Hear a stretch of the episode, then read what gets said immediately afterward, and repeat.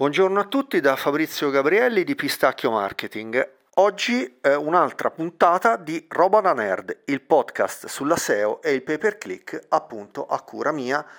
di Pistacchio, puntata numero 15 dell'8 ottobre 2021. Senza sigla nuovamente eh, perché eh, sono in trasferta da, da Digital Nomad e quindi ehm, riprenderò venerdì prossimo eh, 22 20, scusate ehm, venerdì prossimo 15 ottobre per eh, la puntata invece diretta da, da, dall'ufficio eh, e quindi anche con sigla, stacchetti e sapete un pochino tutto quanto. Allora, ehm, sono in trasferta, mi trovo ancora appunto dicevo prima da Digital Nomad in Trentino, sono in una valle secondaria, eh, si chiama Val Calamento, una bellissima valle, c'è mm, veramente un gran bel eh, clima ora in questo momento. E quindi insomma mm, diciamo in diretta dal Trentino eh, partiamo con questa puntata. Voglio anche mandare un saluto prima di partire poi con questa puntata che invece sarà molto tosta. A, mm, ad Attila, uh, che è un blogger youtuber uh, della zona qui del Trentino, molto bravo, e, uh, e quindi mandandogli un in bocca al lupo per la, la, la, la nuova stagione del 2022 che speriamo sia migliore per quanto riguarda il discorso lavorativo per tutti quanti e soprattutto per lui. Eh, un salutone ad Attila, eh, lo trovate eh, su YouTube e eh, insomma su tutti i canali come Attila Adventure, eh, quindi all'inglese Attila Adventure, eh, Adventure. Attila Adventure andatelo a seguire, è veramente un number one per quanto riguarda il Trentino. Fatta questa premessa, diciamo, di saluti, andiamo a parlare dei temi eh, di cui discuterò in questa puntata. Una puntata un po' incasinata, devo dire la verità, e speriamo che, che vi sia utile sicuramente, ma anche che vi piaccia. Comunque, insomma, gli argomenti sono abbastanza mm, insomma, complessi, soprattutto per quanto riguarda alcune cose tecniche, vedremo dopo. Allora, di che cosa andiamo a parlare? Allora, Google, eh, la settimana scorsa abbiamo parlato di uh, Google Page Speed Insights, Lighthouse e quindi in generale di Core Web Vitals. Ormai fanno parte della nostra quotidianità. Ho trovato un nuovo servizio molto carino si chiama Dare Boost e ehm, ovviamente tutti i link in descrizione, quindi ehm, stay tuned, andate poi a leggere la descrizione della puntata, troverete tutti i link cui, eh, degli argomenti di cui parlerò. Poi eh, parliamo di Google, del suo modello di business e di dove vuole andare. Siccome è uscita una notizia nel blog eh, che parla di YouTube TV, eh, parliamo un attimino di questa faccenda.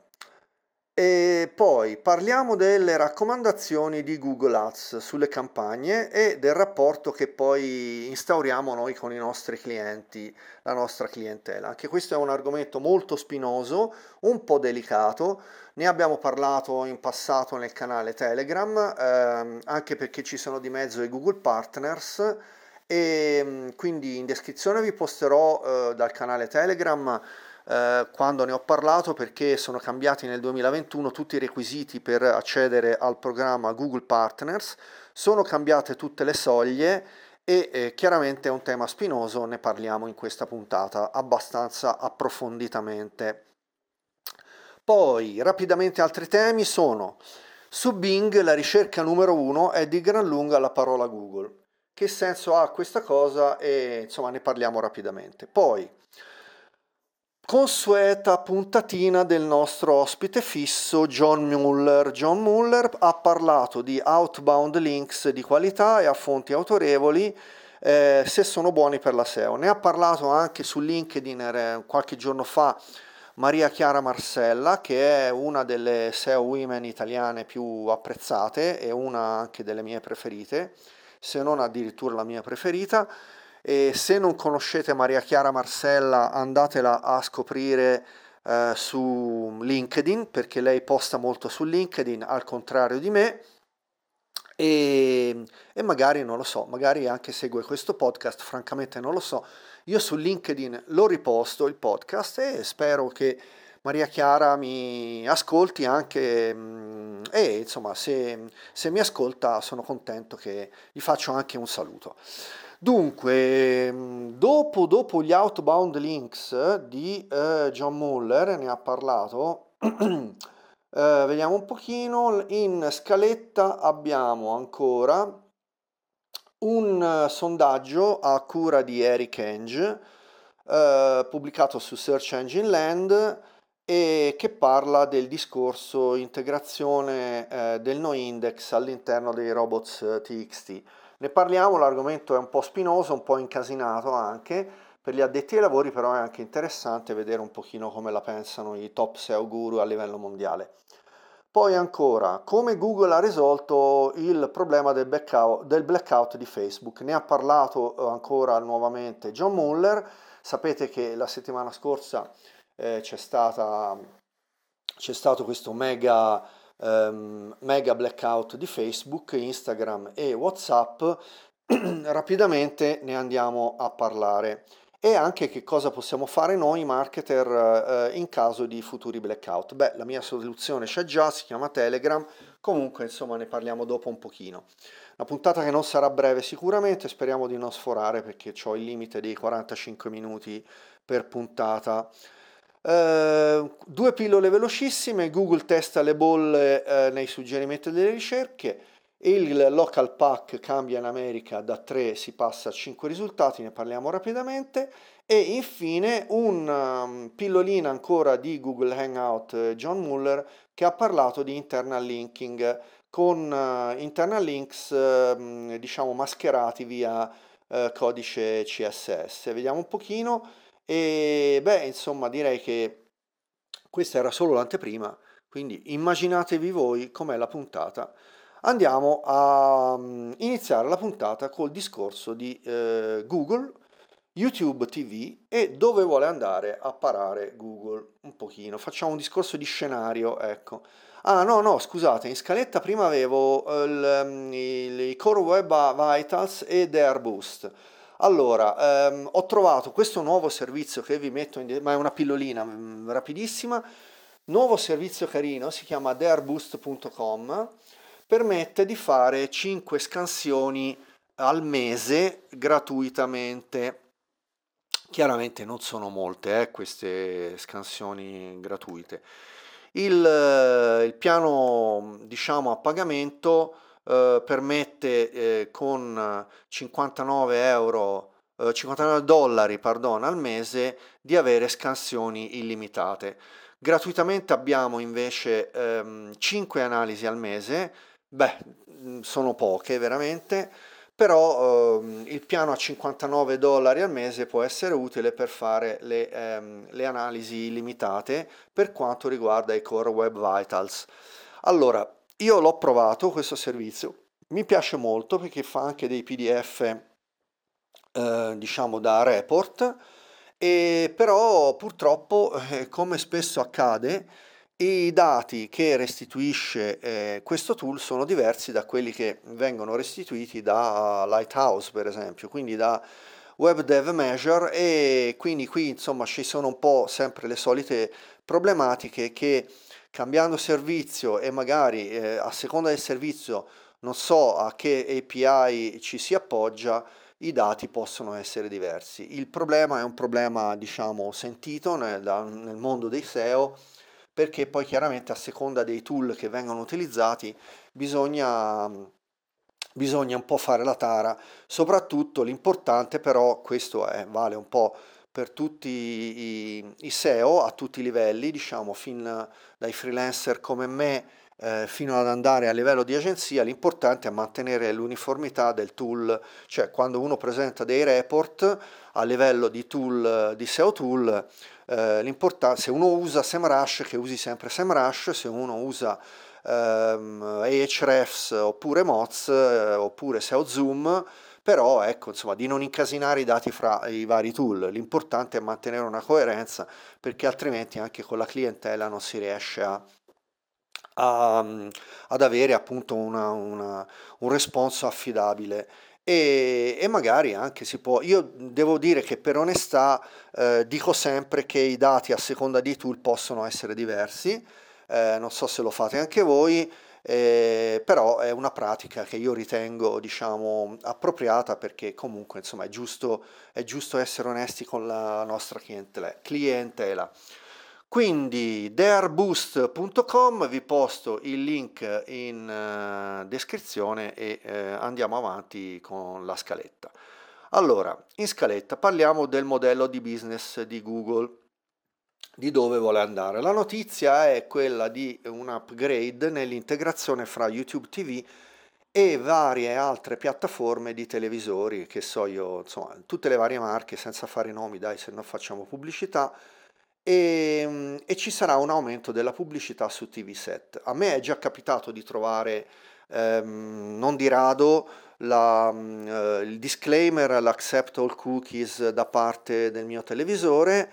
che non dico di quale marca è per la ragione di cui sopra, però comunque ehm, capita sempre più spesso. Questi, pa- questi dati vengono travasati quindi non solo dall'applicazione interna del televisore, eh, ma anche a, a, YouTube, a Netflix e compagnia cantante. Il modello di business eh, verso cui ehm, Google sta andando è questo, vuole integrare la pubblicità a, a, a, manetta su YouTube, lo sappiamo di già, che poi ci comparirà su, um, su televisori. Quindi sostanzialmente il discorso è che eh, comunque la pubblicità su YouTube andrà a ehm, diciamo, coinvolgere i player più eh, grandi, quindi insomma so, stiamo parlando di, ehm, di, pubblicità di grandi gruppi, di grandi companies, e il che taglia fuori anche diciamo eh, il piccolo imprenditore e questo ha anche un risvolto poi nel, nel punto successivo della nostra scaletta perché parleremo di Google Ads sulle campagne e del rapporto che noi freelancer instauriamo con i nostri clienti. Ne, do, ne parlerò dopo per il discorso reporting e anche per il discorso le, delle raccomandazioni che Google, uh, Google Ads fa a noi sulle campagne. E però ancora per concludere questo argomento, eh, dove vuole andare eh, YouTube? Uh, YouTube sì, e, e, quindi Google. Allora, YouTube va verso la pubblicità eh, dei grandi gruppi.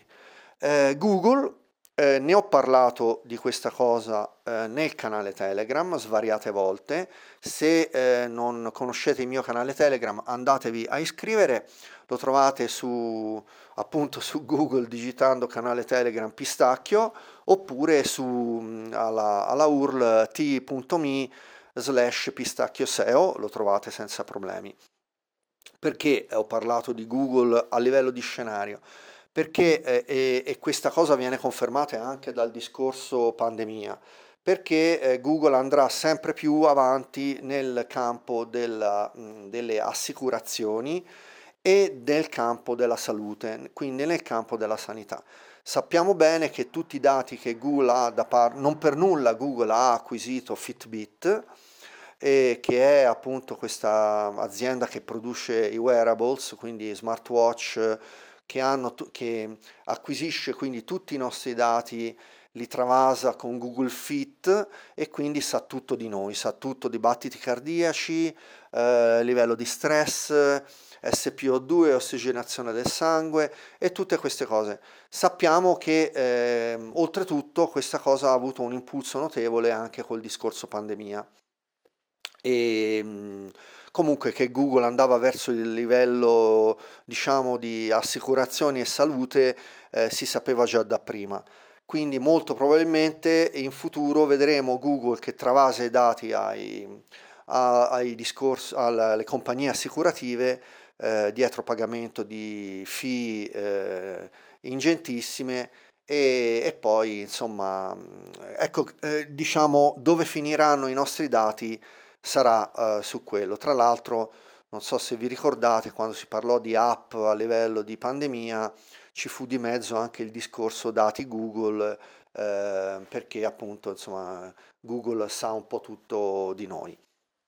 Comunque di questi scenari torneremo magari anche a parlarne e purtroppo eh, il fatto che Google vada eh, più verso il grosso eh, magari può anche avere delle implicazioni per chi invece collabora con Google come noi altri, come piccoli, mm, cioè piccoli, piccoli una ceppa, nel senso noi ci facciamo un, un, mazzo come una capanna per stare dietro ai nostri clienti, facciamo del nostro meglio e poi Google Ads cerca anche di fotterci i clienti perché fa la telefonatina classica, eh, no? dopo un mesetto eh, li chiama e, e, gli dice ti facciamo le campagne noi con... Eh, vabbè, sapete come funziona, un po' la, la, la faccenda è questa. Parliamo di queste raccomandazioni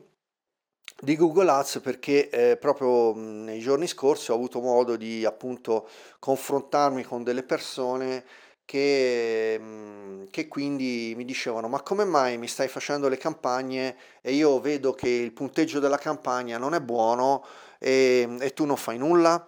E altra cosa che mi è stata chiesta è eh, ma come mai Google Ads ti fa le raccomandazioni, ci fa le raccomandazioni perché comunque i dati vengono visti sia da me che dal cliente ehm, in visualizzazione e dice come mai non segui la raccomandazione di Uh, di attivare le campagne di remarketing o retargeting, uh, eccetera, eccetera, sulla rete display? Allora, la risposta che do io ai miei clienti è che comunque eh, appunto Google sta, um, in, diciamo, ha tutto l'interesse a far disperdere, secondo me, e non solo secondo me, il budget verso um, la rete display e la rete di remarketing retargeting. Ovviamente io sto parlando di una clientela um, di piccole e medie imprese, quindi il che non vuol dire di piccolo budget oppure di piccoli fatturati, eh, perché dicevo anche altre volte, io ho anche dei clienti che hanno dei fatturati non indifferenti, però stiamo parlando comunque di, di eh, a livello digitale di piccole realtà, cioè di persone che comunque non hanno dei budget da investire in Google Ads eh, ingentissimi come le grandi aziende. Quindi non sto nemmeno parlando di Google Merchant eh, oppure di appunto di, di, di account enormi. E, e, purtroppo questo è un problema, è un problema perché ehm, quindi Google stesso mina la nostra mh, credibilità e, mh, e questa cosa può essere un problema. Ora io non vi sto a dire tutta quanta la, diciamo col pippone come mi comporto io per spiegare in maniera affidabile ai miei clienti, però sostanzialmente la rete remarketing, di, quindi la rete display e il remarketing eh, su Google Ads, io lo consiglio solo per aziende eh, medie e medio-grandi, cioè quindi roba grossa, perché per, quindi marchi grossi possono anche ehm,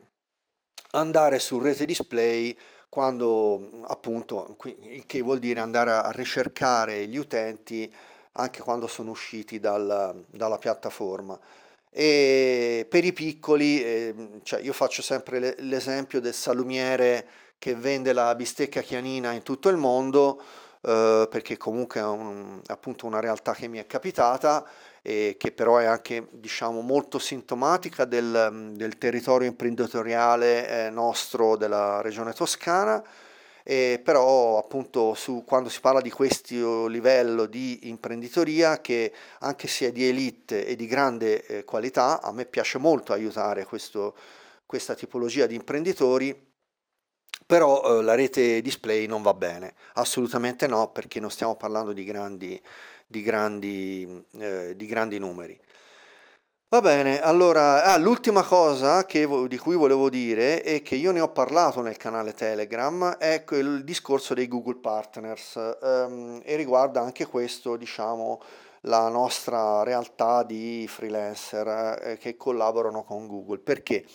Perché nel 2021 eh, Google ha cambiato tutti i parametri, la parametrizzazione e le soglie di ingresso al programma Google Partner, eh, elevando eh, tutte queste soglie e di fatto tagliando fuori eh, per il futuro eh, tutte le realtà che um, afferiscono appunto ai freelancer eh, come noi altri, come noi altri. E quindi io non solo non ho interesse a diventare Google Partner, ma eh, oltretutto diciamo Google mi taglia le gambe, mi dice io ti aumento la soglia perché voglio solo i grossi. Allora, qui faccio una mm, breve parentesi, ma la voglio fare perché è importante, e, per spiegare che comunque eh, Google, Google Ads è in conflitto di interesse, cioè molto chiaramente quando eh, aumenta le soglie vuole far sì che eh, soltanto le grosse agenzie di web marketing entrino a far parte del programma di Google. Poi sappiamo bene che Google eh, coccola queste eh, agenzie grosse, ehm, dopo averle fatte eh, diventare ehm, Google Partner, incentivando la spesa dei, clienti, dei loro clienti, ehm, li fa andare a questi workshop dove praticamente insomma, vengono, fra virgolette, eh, istruiti adeguatamente su come fare per, fa- per, aumentare il budget. Questa è la loro politica, la politica di Google Ads e anche la politica delle agenzie di web marketing che ehm, diciamo si pavoneggiano in giro ehm, appunto dichiarando il Google Partner Badge ehm, ai 420. Per carità, ehm, la certificazione Google l'ho fatta anch'io a livello di primo step, però ehm, per quanto riguarda Google Partner io non ho nessuna intenzione di diventare Google Partner perché io faccio sempre gli interessi dei miei clienti e non faccio gli interessi di Google. Questa è una cosa importante perché se, se appunto seguite questo Google Podcast sappiate che eh, Google quando fa diventare un, cioè quando diciamo incentiva il programma Google Partner per le grandi agenzie, se voi vi affidate a delle grandi agenzie, sappiate che le agenzie fanno l'interesse loro e di Google, perché Google ha l'interesse a far aumentare il budget di spesa. E quindi io metto in guardia anche tutti gli imprenditori che mi stanno ascoltando, se ci sono, ehm, chiedendo di eh, comunque valutare bene il fatto di rivolgersi a delle agenzie di web marketing di grosso livello e invece non di non prediligere eh, realtà come le nostre, dove invece noi siamo sul pezzo quotidianamente per fare gli interessi dei nostri clienti e non quelli di Google. Questa era una premessa importante perché diciamo, spiega anche molto, del, molto, il senso del mio lavoro che è quello di spiegare che eh, Google non è una onlus, però Google eh, sicuramente lo strumento è valido, quindi Google Ads eh, viva, però ehm, occhio perché quando vi rivolgete a un'agenzia ehm, Google Partner, insomma, vi eh, tenderanno sempre a farvi spendere di più in, a livello di budget perché eh, per avere la soglia di, per diventare Google Partner bisogna avere delle soglie molto alte di spesa eh, a livello di agenzia. Questa premessa era secondo me importante. Passiamo all'argomento successivo. Su Bing la ricerca numero uno è di gran lunga eh, la parola Google. E questa cosa insomma, è uscita in un articolo che poi ora appunto vi posto in uh, descrizione. E, ehm, è un articolo a, a, firma di Barry Schwartz, Barry Schwartz sarebbe, e insomma è una sorpresa, però in realtà poi nemmeno tanto. Praticamente le poche persone che vanno su Bing alla fine eh, cercano Google. La parola Google è la parola di gran lunga più ricercata su Bing come appunto ehm, ha riportato una notizia di Bloomberg. E, mm, e, quindi insomma questo diciamo che solleva alcuni ehm, interrogativi sul fatto che poi diciamo ha senso che eh, Bing, quindi Microsoft, ehm, continui a mantenere un motore di ricerca che non si sa quanto costa mantenere ehm, per fare concorrenza a Google e per avere però un market share che stiamo parlando da livello dell'1,2 mi pare 1,3 eh, eh, questo qui è una domanda che,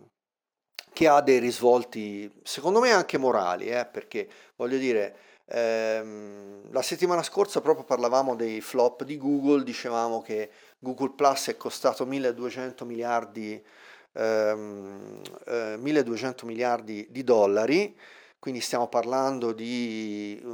di somme ingentissime di denaro se consideriamo che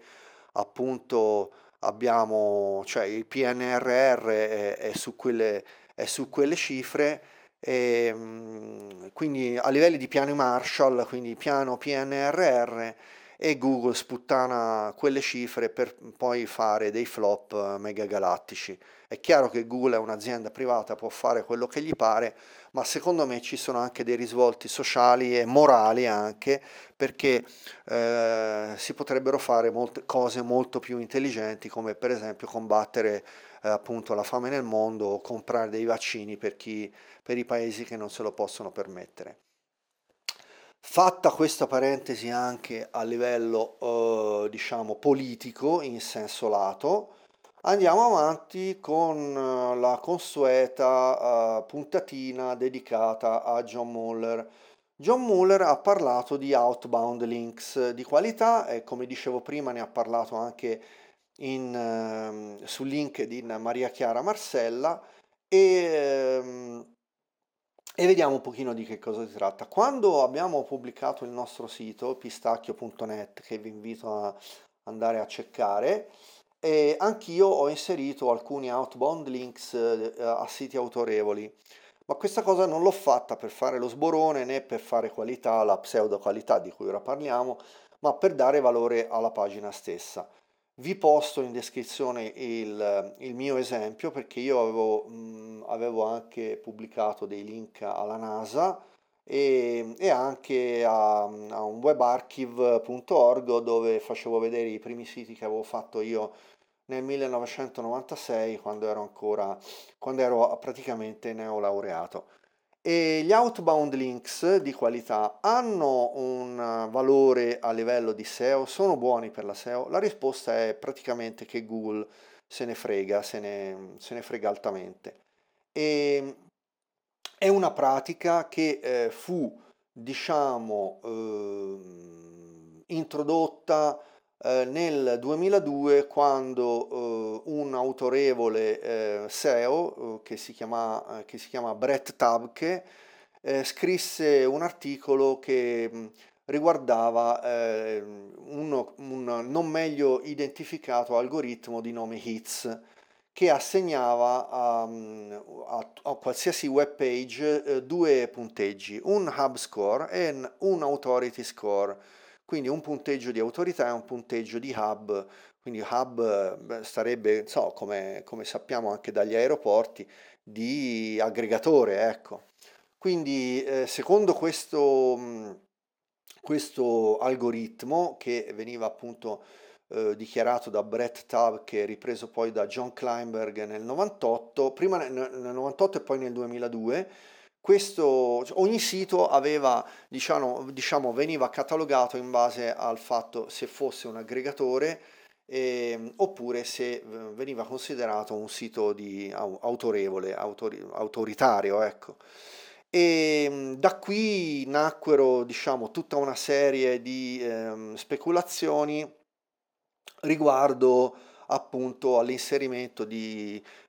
di link a Wikipedia, a CNN, eccetera, eccetera. Molti SEO in anni passati facevano anche magari le link farm, robe così, poi mettevano in fondo un link a Wikipedia pensando che, che questa cosa potesse avere un risvolto positivo a livello di SEO. John Muller dà una risposta uh, molto chiara a questo, a, questo, a, questo,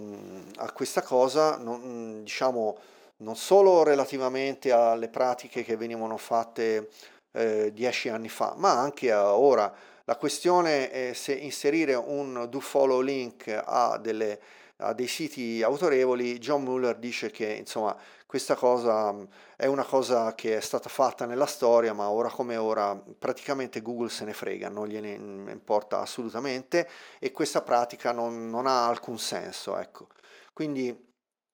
eh, vi posto in descrizione l'articolo che è piuttosto lungo, però gli outbound links non cambiano assolutamente nulla per Google.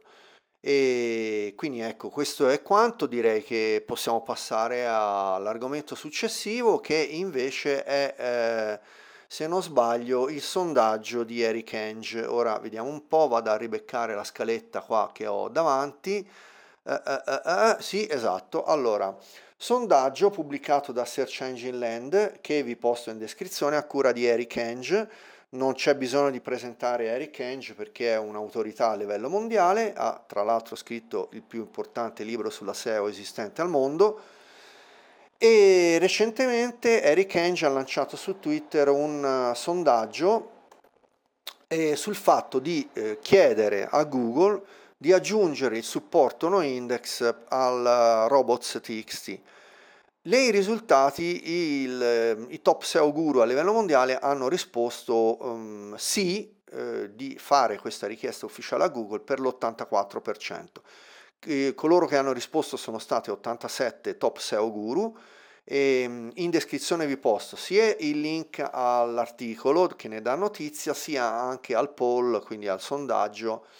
che, che è stato pubblicato. Però diciamo sostanzialmente ora senza entrare nei dettagli perché qui stiamo parlando di SEO avanzata, eh, diciamo che eh, l'approccio di Google è eh, diciamo um, duplice e cioè riguarda il crawling e l'indexing. Allora, eh, sono come sappiamo due processi differenti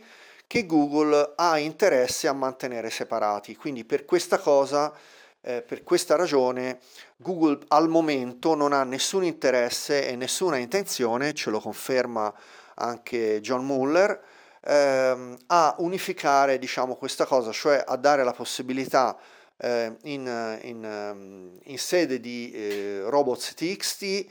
ehm, di poter fare il no indexing.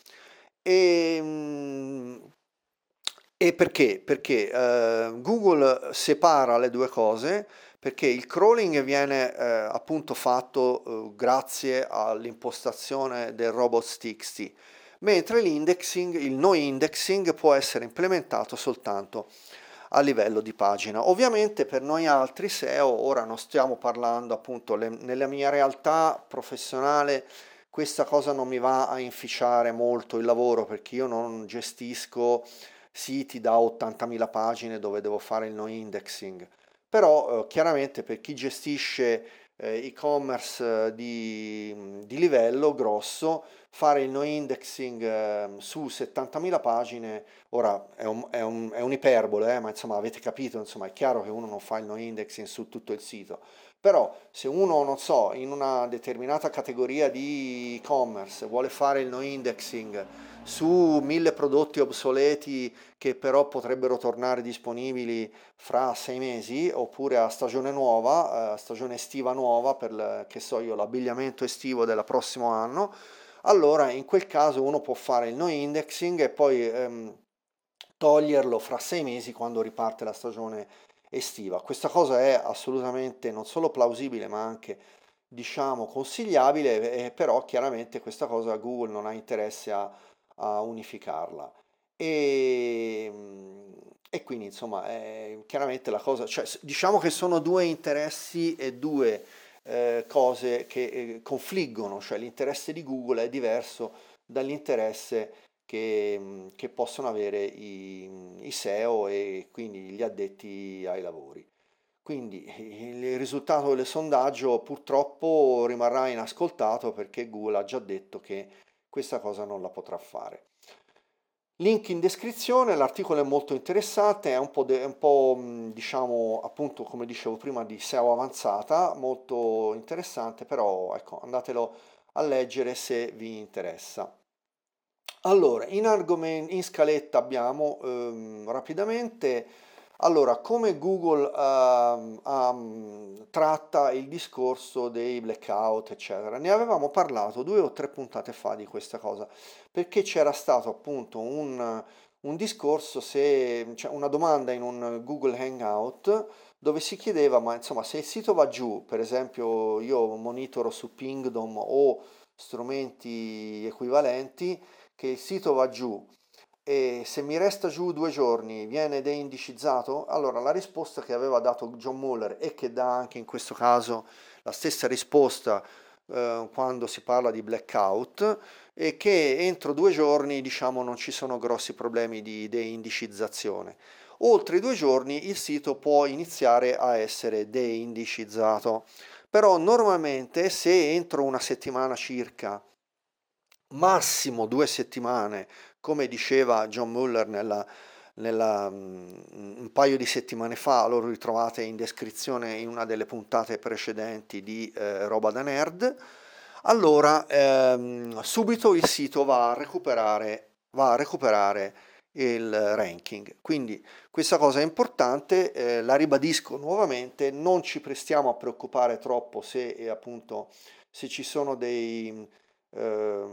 piccoli blackout al massimo di due giorni perché questa cosa insomma non ha delle grosse implicazioni. Rapidamente, come ci comportiamo noi marketer? Allora, io personalmente, eh, come chi mi conosce sa bene, ho quasi smesso di usare Facebook Ehm, e, tra l'altro anche Giorgio Taverniti ne ha parlato recentemente, mi pare una decina di giorni fa, ha fatto un post dove scriveva molto chiaramente eh, non usate Facebook, non scrivete su Facebook, non scrivete su Facebook, andatevelo a ribeccare perché insomma è anche molto, è stato anche molto tranchant Giorgio eh, ed è una cosa che mi ha anche in un certo senso stupito perché normalmente eh, Giorgio Taverniti è sempre molto sobrio, però sappiamo anche che sa anche essere molto tagliente e, e come sempre è sempre molto autorevole. Gli mando un saluto, se per caso mi ascolta, so che mi segue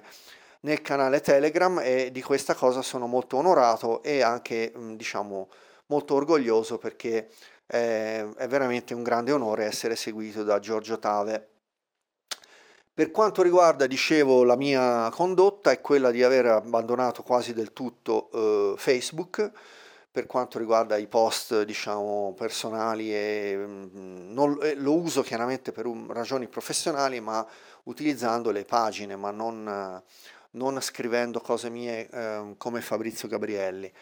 E in più ehm, a parte il discorso eh, Instagram, che chiaramente quello è più diciamo personale, ehm, l'utilizzo che ne facciamo va sempre centellinato, però c'è il discorso di WhatsApp che io, come mh, mm, chi mi conosce sa, odio profondamente e, e invece amo um, perdutamente Telegram. Quindi mh, mm, è vero che ci sono stati anche dei blackout con Telegram, però è, molt- è anche vero che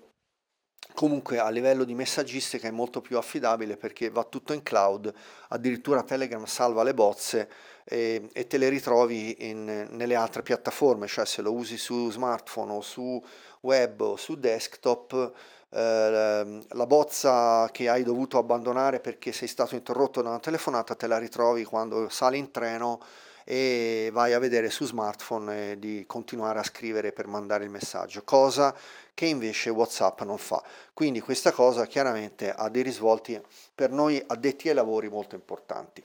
Direi che con questo argomento abbiamo terminato, vediamo un pochino rapidamente. Allora, Google ha testato, ha testato um,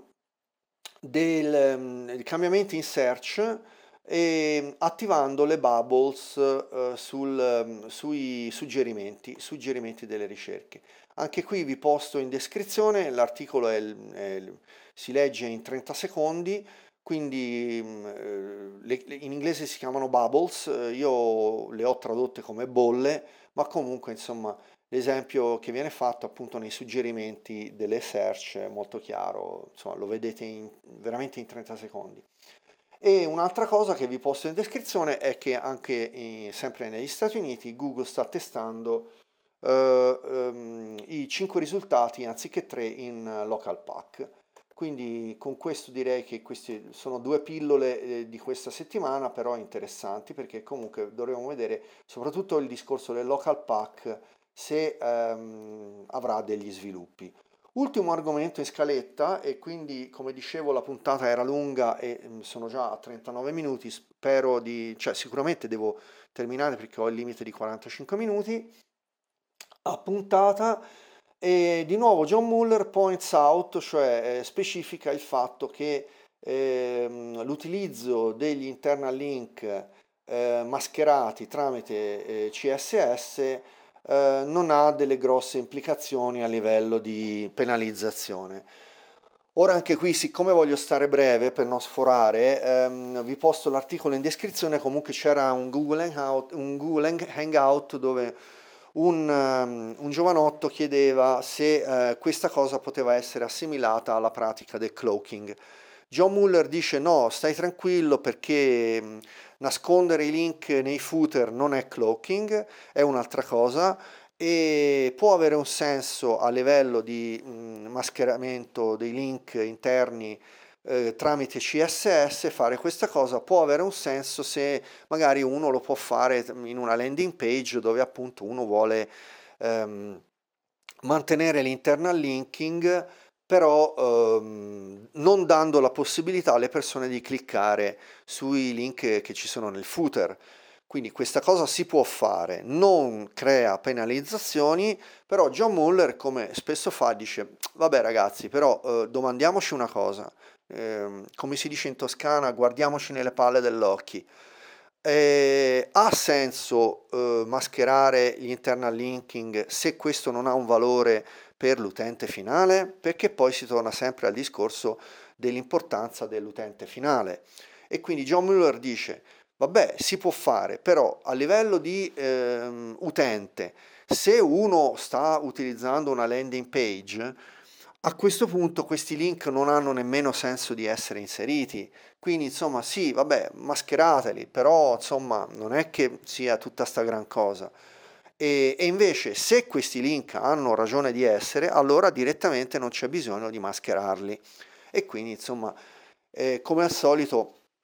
Sappiamo bene che John Muller dà queste risposte anche eh, che John Muller non è un SEO, quindi può avere un senso mantenere l'internal linking eh, mascherato tramite CSS. Comunque, insomma, eh, l'articolo è interessante comunque perché poi si parla appunto della differenza fra cloaking e, e questa cosa qua e, e, quindi si specifica anche un pochino meglio per chi non lo sapesse oppure che per chi ha ancora de, cioè chi è, per chi è SEO non avanzato si spiega bene che cos'è il cloaking.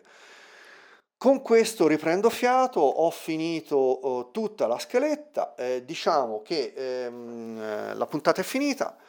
Alla prossima, eh, un saluto da Fabrizio Gabrielli di Pistacchio Marketing, roba da nerd, ritorniamo venerdì prossimo, 15 ottobre 2021, eh, con la sedicesima puntata. Buon weekend a tutti, buon ascolto, diffondete questo podcast e un saluto da Fabrizio Gabrielli. Ciao!